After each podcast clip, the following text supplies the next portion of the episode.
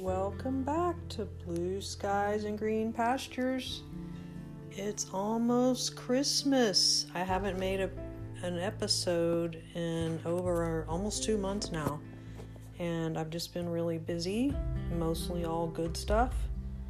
But also, I just haven't really had a topic that I felt like talking about, and I've, I've written quite a few blog posts. But um, anyway, I'm back for a Christmas episode, and it's not really going to be about Christmas per se, except that it's going to be about Jesus. And Jesus, of course, is the reason for the season. This episode is brought to you by Visit Williamsburg. In Williamsburg, Virginia, there's never too much of a good thing. Whether you're a foodie, a golfer, a history buff, a shopaholic, an outdoor enthusiast, or a thrill seeker, you'll find what you came for here and more. So ask yourself, what is it you want? Discover Williamsburg and plan your trip at visitwilliamsburg.com. And uh, before I get started on the other part that I'm going to talk about, I'm just going to mention a little insight that I read on a blog this week. Um, you know, the uh, winter solstice was last night, or at some point, which was the longest night, right? Which means that it was the sh- the least amount of sunlight, and based on you know where the sun is up in the sky and all that, it's the shortest day of the year which means it's the longest night of the year. And now I understand why our church has the longest night service. I I you know, don't want to sound like an idiot, but I didn't know what they meant by that. I thought it was a long night because people were sad, so nights were long. But now I get it. It's the longest night because that was the winter solstice. And I myself have had a kind of a very emotional week, feeling really sad about, a, you know, just different things happening that just looking back over the year and, you know, I'm just going through a lot of things in my family and with my family, and my family's going through things. It's like kind of normal changes in life, but it can be difficult, right? It can be painful. And and it just sort of came to a head and I was like, "Oh, the next day I read that post about the solstice and I was like, "Huh, I wonder, you know, you know, it seems like a lot of people are feeling sad this time of year. I wonder if it does have something to do with that the the solstice." And not that I, you know, I'm not a pagan, okay? And I was thinking about that topic that, you know, I think we Christians are, can, you know, I'm talking about evangelical, American, church going types. We can be like really afraid of anything that sounds the least bit pagan, right? Which is good because the Bible says you don't have anything to do with the witchcraft you're not to consult mediums. You're not to um, speak to the dead and, you know, things like that. But when it comes to nature, the thing is, we we are created by God just like the world was created by God. And I think it's not reason not unreasonable to think that our bodies and minds can be affected by seasonal changes and the sunlight and you know you know uh, if the moon can can affect the tides it's that's a pretty strong you know that's a pretty powerful thing. So I, I wouldn't be surprised if it can also affect people's moods. And um so, you know, I just, I really do think that people are more affected by the seasons and the and the moon and the weather and things like that than than they want to admit. And, and it's okay. It's you know i think we need to be we don't have to be so afraid. But the other thing i wanted to talk about was that people are so afraid of the holy spirit that they're they they don't know when the Holy Spirit is guiding them. They don't, the whole, you know, sola scriptura, it just seems like it just leaves out the Holy Spirit. Why would Jesus say he was sending us a helper if we're not even supposed to talk about the Holy Spirit? So I mentioned that in other podcasts. You can you can find my episodes on the Holy Spirit because I know the Holy Spirit's helping me. And He's been helping me through my little emotional feelings all week. And and that's you know, I'm so thankful because the Holy Spirit is Jesus. And Jesus is God. It's the Father, the Son, the Holy Spirit. So when when we talk about Christmas, we're talking about God came to earth as a he was born through Mary. He he was a baby human. Just think about that. Just think what it was like for to hold God. You know, Mary got to hold a baby, baby Jesus. Isn't that an amazing thought? I mean, she was holding God. She was nursing God.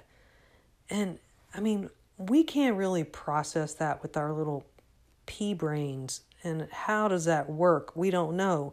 But that's what the Bible teaches us that Jesus was not created by the normal means of a man and a woman. Instead, Mary was pregnant by the Spirit of God. And her baby, she was she was a virgin. She had not been with any man. So she the baby in her was human as far it was as far as it it had a human egg, but it was fertilized by God's spirit. So pretty wild, huh? So just think about little little boy Jesus toddling around and growing up and then one day he was baptized, and his father was God, and his father said that he was well pleased with his son. And then he was sent off into the desert, and he was tempted by the devil with all the glory and power and stuff that the devil wants so bad. The devil wants all of God's power, all of God's glory, but did Jesus want, did Jesus say, yes, I want that? No, because for one thing, he's already God, but he was also a human man. But he resisted, he, he said no, and he quoted scripture back to the devil, and therefore, Jesus understands what it's like to be tempted by sin he had to be made a human so that he could not only die for our sins, but he could understand even better what we go through as humans. I mean, God is so good. He is so loving and caring. He cares when our hearts are breaking. He cares when someone dies and we are we're grieving. He he cares when someone hurts our feelings and makes us feel rejected. So if you're having a hard time this Christmas season, just know that God cares about you. Ask Him to comfort you. Ask Him to wrap His arms around you and just imagine Him doing that with you right now. I mean, it's not it's not pretending because he can wrap his spiritual arms around you and He can touch your spirit and He can comfort you in, in a way that we can't really understand because it's supernatural, but it's real. And I can honestly tell you that God comforted me that way this week when I was really feeling sad and and you know I'm not normally a very emotional person. Um, I can be a little blunt sometimes and just a little like overly logical.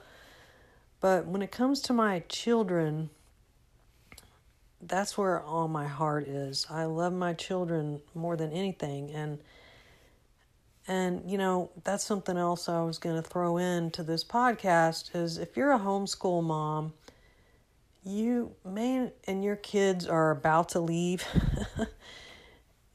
you may not be ready for just how difficult it is to to to transition from them being home like all the time for so long. It's a little different, I think, a lot different than it is for kids who's go kids who go to public school. I mean, just think, there kids who go to public school are gone from the house, you know, eight hours minimum a day and maybe longer if they have after school activities and they're or they go to work or they're at friends' houses all the time. But for a lot of us as homeschool moms, our kids, at least while before they start driving or working, they're home a lot. They're always around. And you know, the reason we homeschool is because we we want to spend time with our kids. We we enjoy teaching them, we enjoy having fun with them, going places with them, doing chores, you know, just hanging out, talking, watching movies together. All that stuff that public school moms only get to do for a little bit on the weeknights and then maybe on the weekends. We do that all day, every day. And when they move out, it's a big change it's a very big change. And, you know, I think as homeschool moms, not all of us, not everyone, but many of us are a little fearful of the outside world. And we, that's one of the reasons we homeschool is because we want to protect our kids. You know, we, we know what's out there and we want to protect them.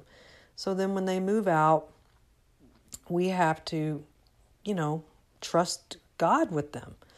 And we know from our own experience that once you move out, it's a, you know, very tempting to do all the stuff that your parents told you not to do. And we also have heard horror stories about other other people's kids moving out and bad things happening and you know, oh, they they were in a car wreck or they uh started doing drugs or they got pregnant or they quit, you know, believing in God and they became, you know, woke. And, you know, I mean, so many things can happen. But the thing is, once, you know, once they hit like 15 or 16, they're really going to do their own thing. And even when they're still at home, they're kind of under your rules. But once they move out, they have to learn some stuff. They have to learn how to be an adult. And it's it's a slow process that we all went through as adults, right? I mean, now that I'm an an older mom and my I think back on my own mother and what I must have put her through and boy do I feel guilty but I'm doing the best I can now to be a good uh, daughter to her now. but I know that there was a, you know, five year period there when I'm sure that she was just, she didn't know if I was going to turn out, you know, if I was ever going to grow up, was how bad was it going to get? You know, I mean, I was, I was pretty, um, uh, worldly and just doing a lot of things that I'm sure my mother just couldn't believe because she didn't raise me like that, right? And and that's how we feel about our kids. When we see them doing things we didn't raise them to do that. But the thing is, they have to, sometimes they just have to experiment, and that's where prayer becomes so important. So at this time of year, you know, it's natural at the end of the year to be looking back over the year and thinking about things. And this has been a very transitional year in our family. It's it's also been a hard year for me. I got injured. I hurt my shoulder. That really messed up my life and just really threw me off my routine. I'm trying to get back at it. And then um, I just all kinds of stuff. I mean, it's been a good year, but it's been stressful, very stressful. And then now that uh, two of my kids moved out, I've been like trying to clean up their bedrooms because they didn't take everything. So I'm like cleaning up. I'm going through all the stuff that they left behind and just, and it, you know, you can't help yourself. It brings up memories galore and it makes you feel sad that the childhood time is over because like in one of my sons he took his bed out of his room and under the bed was a box of toys and i mean toys from when they were little. And i'm just looking at those toys and i have no grandkids and that makes me sad. But you know what? I know god is going to give me some grandkids. I know my kids are going to going to have some kids. I just i just know it in my heart. So I try not to be too sad when I look at those toys, but uh, cleaning up when they move out, it can be pretty rough. I mean, I'm excited because I'm really looking forward to uh, fixing up these rooms that they have, you know, made such a mess out of. But the process of, you know, just remembering all the good times, but also thinking, oh, I should have done better at this, I should have done better at that, and knowing that I'm not going to be there. And I just, you know, I miss them. I miss my kids, the, the two that moved out and the two that moved, you know, one of them moved out a couple years ago and he's still struggling and I and then the other one is doing pretty good, my oldest and but I don't I hardly ever see him. I mean, he's supposed to be here for Christmas, so I'm really looking forward to that. So that was my little personal update. Uh, if you're still with me, I was going to talk about a blog I wrote called The Radical Right and Left Share a Common Problem. And really, the, the common problem that that all people who are radical or troublemakers, they all share a common problem, and that problem is sin. And but it can also just it can be sin that is portrayed in various ways. I mean, we we know that the the root cause of all bad behavior is sin, but some of it seems less intentional than others. Um, and I think that one thing that these radicals, like these woke people and these I what I did in this article is I am I am putting together radicals as anyone who hates other people and blames them for their problems and thinks that they have all the solutions. Now, you know, looking for solutions to problems is good. We we should be, you know, trying to make the world a better place, but we should do it in with God's guidance, which is the Bible. So all these people, these radical leftist and radical right people, they're not doing it God's way. And the people in the center, they just don't seem to be very vocal and it's really hard to know. I mean, the media is so biased. The media shows us all these horrible stories, and thanks to the algorithms, if you if you read one story, it's going to show you a hundred more ter- terrible stories like that, and you start to think that everything is terrible. But really, I'm really not really sure how bad it is. It's it's really hard to know. Now, I do believe that that we are seeing that there is like a a return a um, there's a lot of like white supremacy around the world and there's a lot of people blaming um, various ethnic group, groups for economic problems. And that kind of worries me and it makes me think of Hitler and it makes me think, you know, it doesn't matter if it's if you're blaming Mexicans or South Americans or Haitians or if you're blaming Africans or Somalians or Middle Eastern people, Afghanistan's, all the people that are migrating into Europe, all the people that are migrating into um, America, these people are trying to escape um, bad situations. So can we really blame them? I mean, but the the solution is not to demonize those people.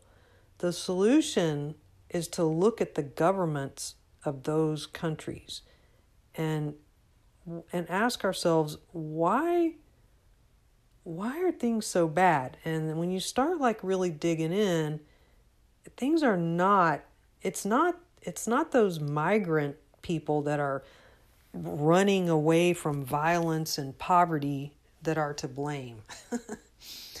it's their governments. Um, but it's easy, you know, just like Hitler did. Hitler blamed, you know, for the Jews, he blamed all kinds of different people, not just Jews, but he he blamed everyone that wasn't, in his opinion, um, perfect Aryan, you know, race, he blamed them for bad, the bad economy. But if you watch some videos about what really happened with World War One and World War Two, you will see that it's not it's not all I mean the economy was messed up because of World War One. Hitler rose to power because of World War One. And why did world why did World War One happen? Well, I suggest you if you want to know, uh, go to thecorbettreport.com and do a search for the World War One video and watch that. I think you will be shocked.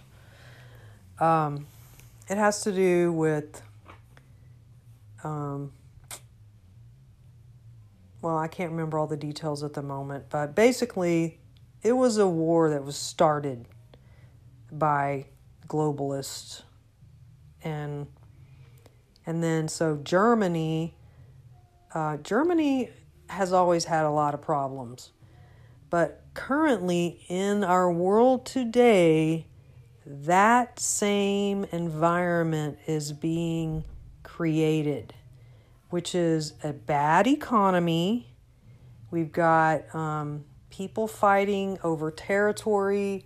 We've got the people fighting over natural resources. We've got geopolitical um, ganging up. You know, oh, well, it's going to be Russia and China against everyone else. And, and we've got, you know, America ganging up with Australia and India and you know it's why can't we all just get along, right? But all of these radicals share the one thing, and that is they are not Christians. All of these people just want power, they just want um, you know, they want an advantage. They want their country to be prosperous and why can't we all be prosperous? The there is not a lack. There's the myth is that there's not enough to go around. But there is enough to go around. It's just pure pure power struggles and greed that have been around forever. So, I made this little diagram and in the middle of the diagram I put the things that the extreme left and the extreme right share. And it's I don't know if I can see it. It's so small. Um, they share uh, identity politics. They share black and white thinking. There's never any gray areas. Everything is their way or the highway. There's no compromise. They're narcissistic. They're victims. They think that everyone else is their enemy. They're very emotional. They have no self-awareness. They're they're very self-centered.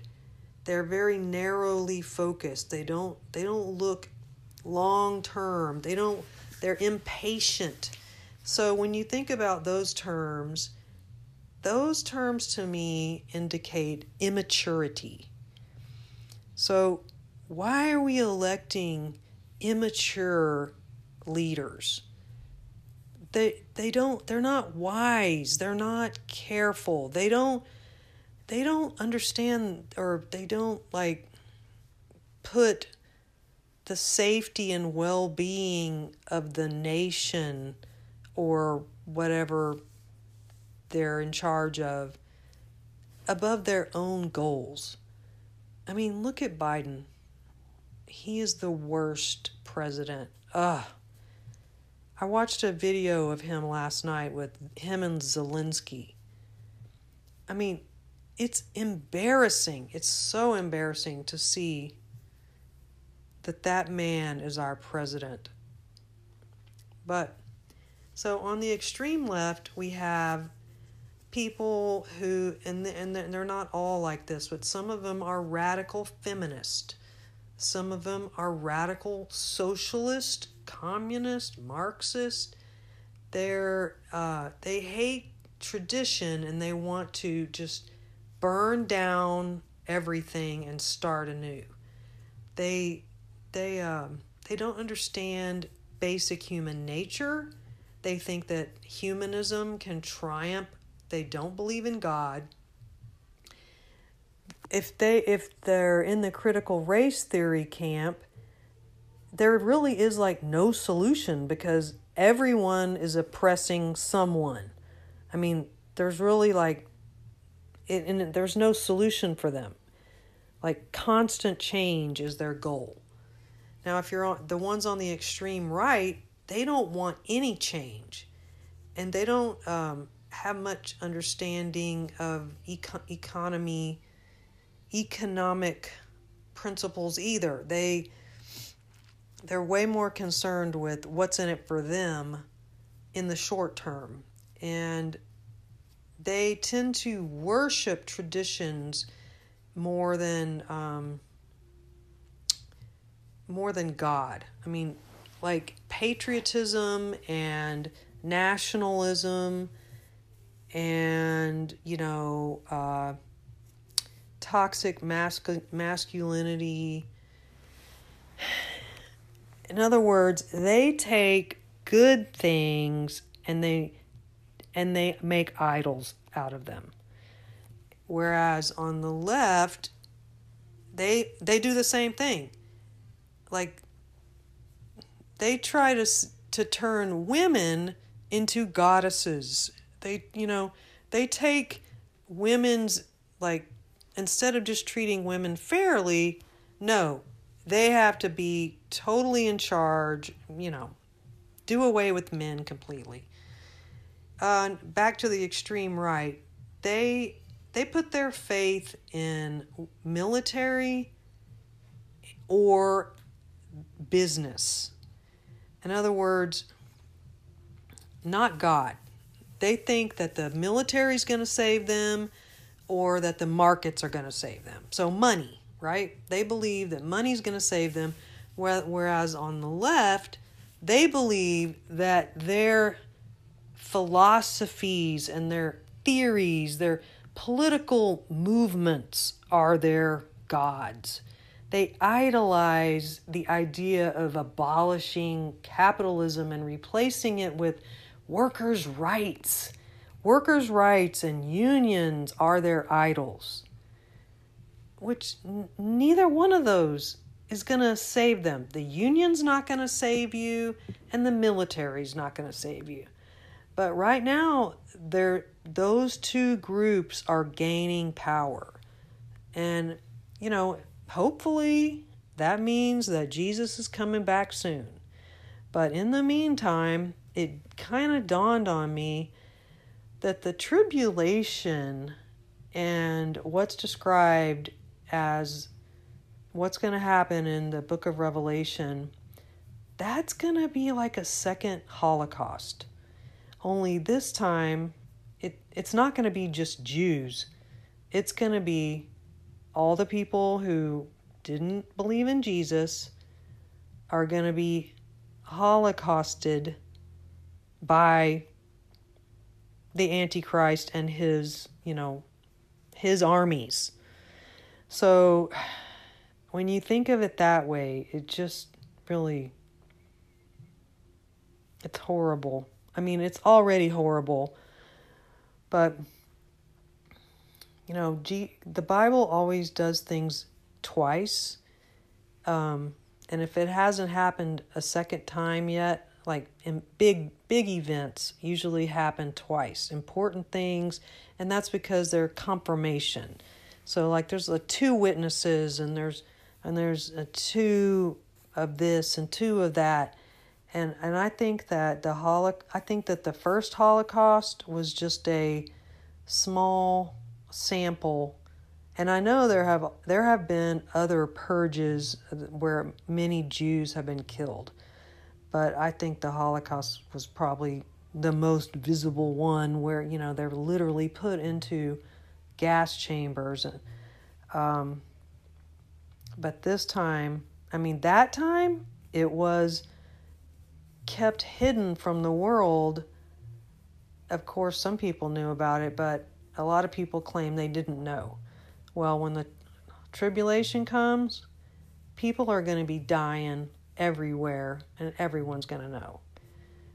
But obviously, the Jews who rejected Jesus are going to be many, many of them are going to die. But God is going to save a remnant, just like He says in His Word. So I think what our government needs to be doing is being more careful about these radicals. And the thing is, is that the media is helping to create the radicals. They're egging on the the leftist radicals, and then they're they're claiming that anyone who believes in the Bible is a right radical, which isn't true. So that just fuels the extreme right even more when they when they make threats against all Christians, all conservatives, and they don't differentiate. Just like not every um, Democrat in the Democrat Party is a Marxist. Well, not every conservative Christian is a white supremacist. In fact, most of us are not. But the media wants to portray all Christians, all Christian Republicans, as extreme right wingers, you know, far right. They they lump it all together. In other words, what I'm saying is that the media is the enemy. The media in general. Now, there's alternative media and there's there's plenty of websites out there where you can read news that you won't that the most of the people in the world are not going to read because they're pumping it out on these network channels and stuff. But I mean, sometimes I even read like legit articles on the CNN website, but you have to look for them.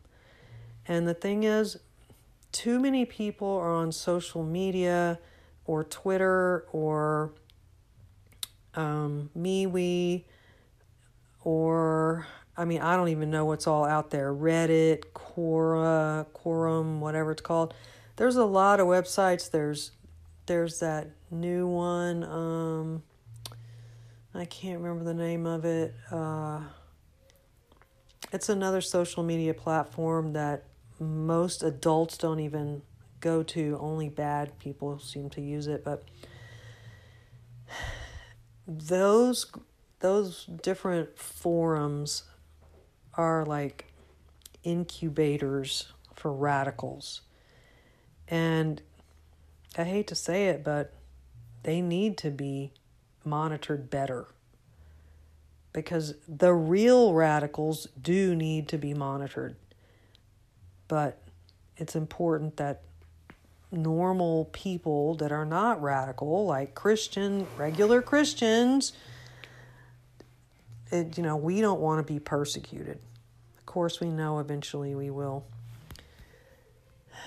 So, this is sort of a bit of a ramble. So, I hope all my friends are praying and thinking about how much Jesus loves you and thinking about little baby Jesus lying in that manger. And um, there's so much more to the Christmas story. I'm really thankful for my friend Missy, who's been teaching us some really interesting stuff in Sunday school about um, the night that Jesus was born. And I, I really urge everyone to really dig into their Bibles and read your Bibles.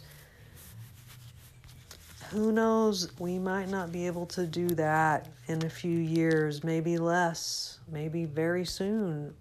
So memorize the word. And if you're feeling depressed, if you're feeling sad,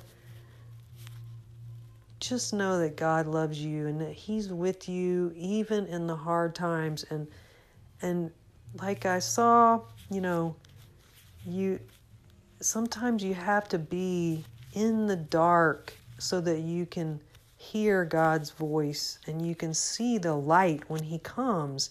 And like Jesus is the light in the darkness. Jesus is the light on the longest night. He came to bring light to the world.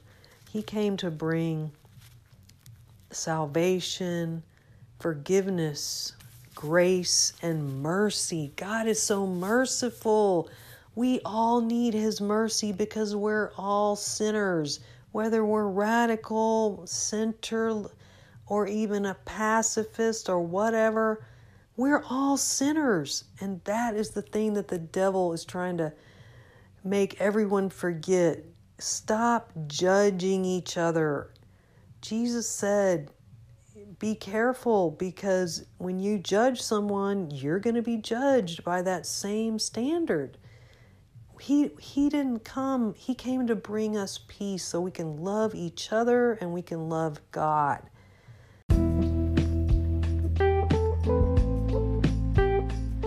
So at this Christmas time, just think how can I show love to someone today? In Jesus' name. It doesn't have to be a gift, it can just be showing someone mercy, showing someone kindness, overlooking someone's annoying habits, being, you know, make somebody laugh, talk about some something happy. Share some good news or ask someone their good news and really listen to them there are so many ways that we can show love, and the devil is trying to eliminate all of those loving things that we used to all do. And we've just forgotten because we've been so busy being caught up in the hate and the anger and the violence that's, that has just been on the media constantly. We don't have to pay attention to that. We know that God God is good. Let's focus on that this time of year. So every every time you see a Christmas star, just think about the wise men. They're searching for the star, for the king. They knew that Jesus was coming, and he did come. And he he died for us. He came to die. But first he he came to tell us what God is like, and he told us that God is love and he loved us so much that he sent his son. So, thanks for listening. And if I know you in real life, I look forward to seeing you next year. Merry Christmas and Happy New Year.